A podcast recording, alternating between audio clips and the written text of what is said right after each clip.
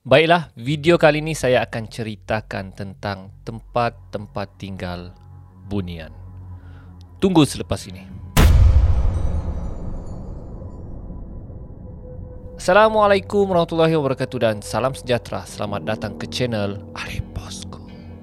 Baiklah, channel ini banyak menyediakan video-video yang menarik. Jadi jangan lupa untuk subscribe dan tekan butang loceng untuk update video-video yang terbaru. Jadi guys, video kali ini saya akan bincangkan dengan anda tentang tempat-tempat tinggal bunian. Saya banyak bicarakan tentang orang sesat dalam bunian, orang uh, disembunyi di alam bunian, namun kita tidak pernah bicara di manakah kawasan-kawasan tempat tinggal bunian. Jadi saya akan senaraikan beberapa tempat tinggal bunian berdasarkan okey berdasarkan rujukan paling kuat iaitu al-Quran dan hadis Nabi. Jadi berdasarkan al-Quran dan hadis Nabi ini saya akan senaraikan beberapa tempat yang berkemungkinan adalah tempat tinggal bunian. Tujuan kita tahu tempat tinggal bunian bukanlah untuk menakut-nakutkan orang awam. Cuma kita kena berhati-hati apabila berada di kawasan berkenaan agar kita hormat kawasan berkenaan dan tidak buat sesuatu yang tidak buang sampah sembarangan, tidak tidak buang air sembarangan, okey?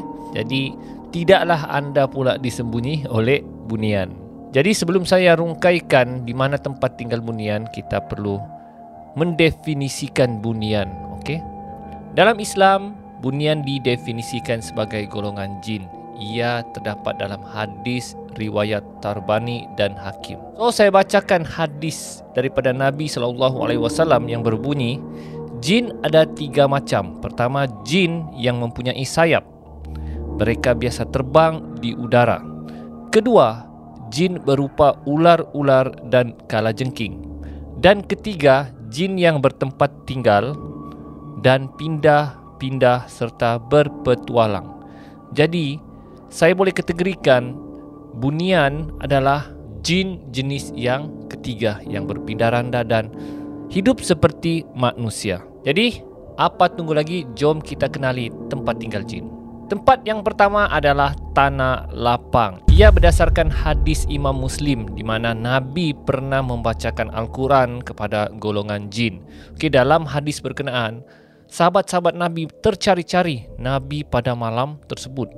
Hingga kan pada waktu paginya baru Nabi muncul dan Sahabat Nabi bertanyakan ke mana Nabi pergi dan Nabi memberitahu dia membacakan Al-Quran kepada golongan jin. Dan ia dinyatakan dalam Al-Quran dan ia telah diriwayatkan dalam Al-Quran dalam surah Al-Jin ayat yang pertama yang berbunyi katakanlah hai Muhammad telah diwahyukan kepadaku bahwasanya sekumpulan jin telah mendengarkan Al-Quran.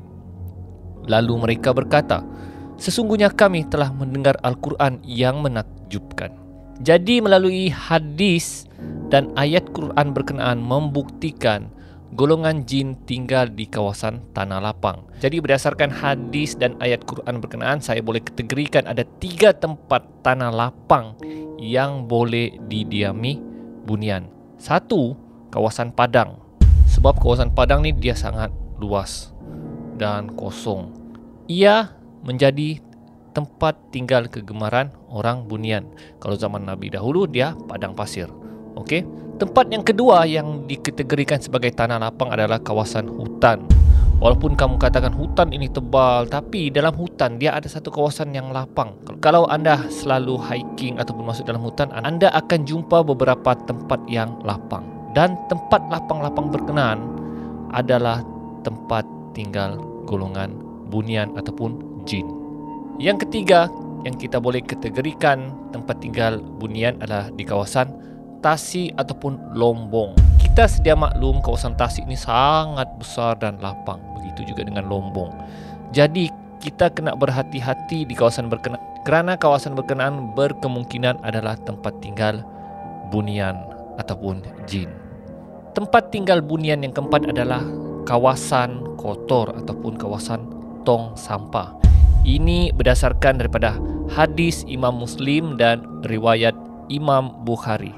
Kenapa saya katakan tempat tinggal jin adalah kawasan yang kotor? Sebab ada dalam hadis Nabi. Riwayat Imam Muslim mengatakan, golongan jin ini memakan sisa-sisa makanan kotor seperti tulang daging, sampah sarap. Jadi itu adalah di antara makanan-makanan jin dan jin akan tinggal di tempat-tempat berkenaan. Dan Nabi pun dalam hadisnya ada mengatakan agar jin-jin ini makan makanan sisa-sisa makanan seperti tulang-tulang haiwan. Jadi tidak mustahil kawasan kotor seperti tong sampah, tempat pembuangan najis adalah kawasan-kawasan golongan bunian ataupun jin. Jadi kita kena berhati-hati di kawasan tempat kotoran ini, kawasan-kawasan sampah dan kawasan-kawasan pembuangan najis. Kerana berdasarkan hadis Nabi, ia adalah tempat tinggal bunian ataupun jin. Dan satu lagi tempat tinggal jin dan bunian ini adalah kawasan-kawasan yang ada lubang. Okey. So, kamu kena berhati-hati di kawasan yang berlubang. Okey, kalau kamu nampak lubang, jangan sesekali kamu pergi kencing kawasan berkenaan. Okey, ataupun kamu buat sesuatu lah dalam lubang berkenaan, kamu cucuk ke.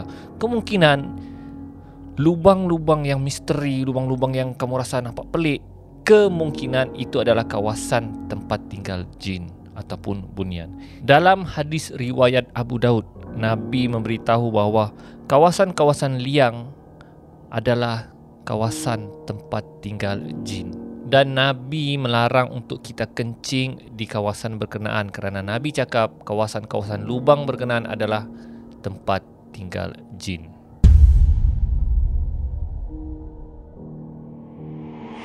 Jadi guys, itulah dia tempat tinggal bunian berdasarkan hadis Nabi dan ayat Al-Quran. Jadi kita kena berhati-hati di kawasan berkenaan. Janganlah kita sombong, janganlah kita bongkak, janganlah kita kurang ajar. Jaga pertuturan. Kalau boleh janganlah buat benda-benda pelik di kawasan yang saya senaraikan tadi. Sebab seperti yang saya katakan tadi, kawasan-kawasan berkenaan berkemungkinan adalah tempat tinggal bunian. Jadi kalau anda tidak mau disembunyi bunian jadi hormatlah kawasan-kawasan berkenaan